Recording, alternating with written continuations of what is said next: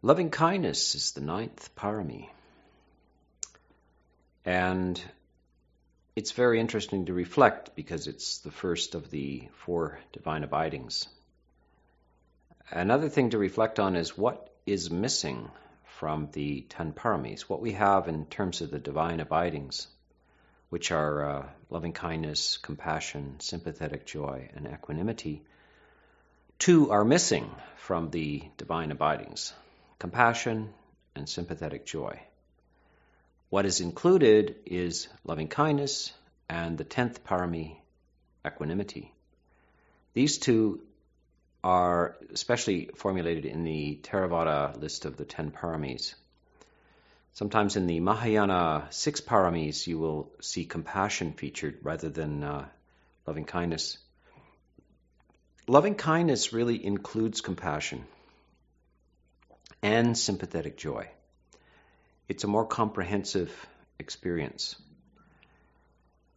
Compassion is loving kindness for those who are suffering. Sympathetic joy is loving kindness for those who are happy.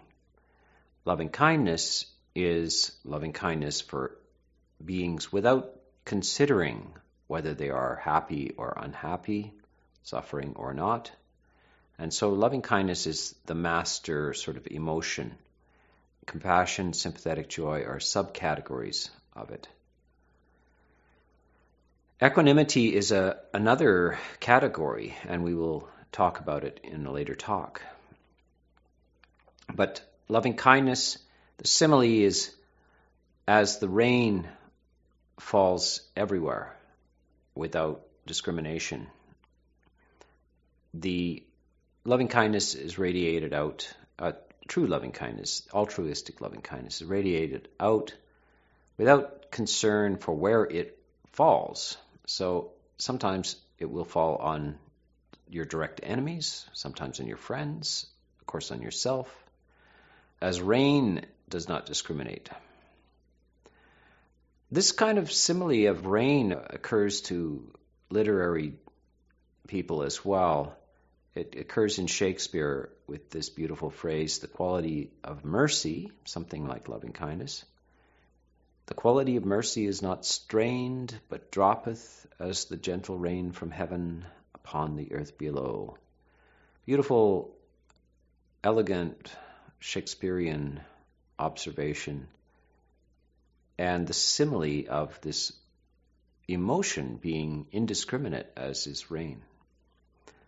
And so the benefits of loving kindness come to the radiator of loving kindness. One has to realize, as one develops these paramis, that there is no holding back from radiating loving kindness to all beings because there is no benefit to holding back. There is no loss to the one who radiates goodwill, even to one's enemies, even to the most evil beings in history, we can afford to radiate goodwill to them because we are the beneficiaries of that. They may not even be aware, of course. Radiation of loving kindness does not mean that everybody suddenly feels, ah, somebody loves me in the world. Sometimes people are under the impression that the radiation of loving kindness is always felt by the recipient. It's quite clear that angry, hostile people do not receive one's loving kindness. They're completely unaware of it and regard one still as the enemy. But certainly the person who radiates always receives the benefits of loving kindness.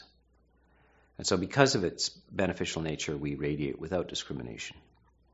We also burden ourselves if we have ill will, regrets, fear towards other beings. We are the one who is burdened by that. So it's this letting go of discrimination that resolves so many psychological issues to realize that we are always the beneficiary of this. And of course, other beings are. One of the reasons why we do radiate loving kindness is that we know that the core issue of any being's um, misbehavior, evil, etc., is ultimately ignorance. No one inflicts pain upon themselves or anybody else out of knowledge. They always do it because they don't know any better.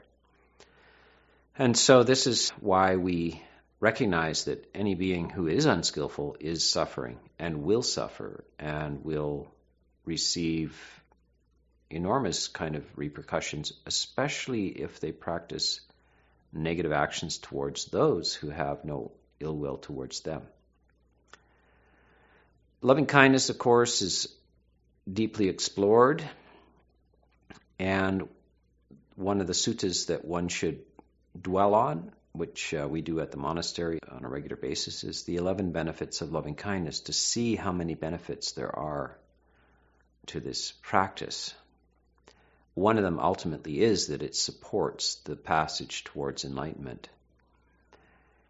Sometimes it's misunderstood that one should get on with the investigation of the emptiness of all phenomenon or the dwelling on anatta and that loving kindness is a kind of a secondary emotional structure but not truly to do with insight well primarily loving kindness has so many benefits in terms of the capacity for the mind to concentrate it purifies the mind. It allows the mind to be calm. It also eliminates ill will. And so ill will is one of the great impediments to ultimately to wisdom and insight. So this is why so much time is spent with the cultivation of loving kindness. It's a platform for the development of the other paramis, including, of course, wisdom. And so there are endless variations of benefits from loving kindness, even to the extent that one sleeps well, one wakes well.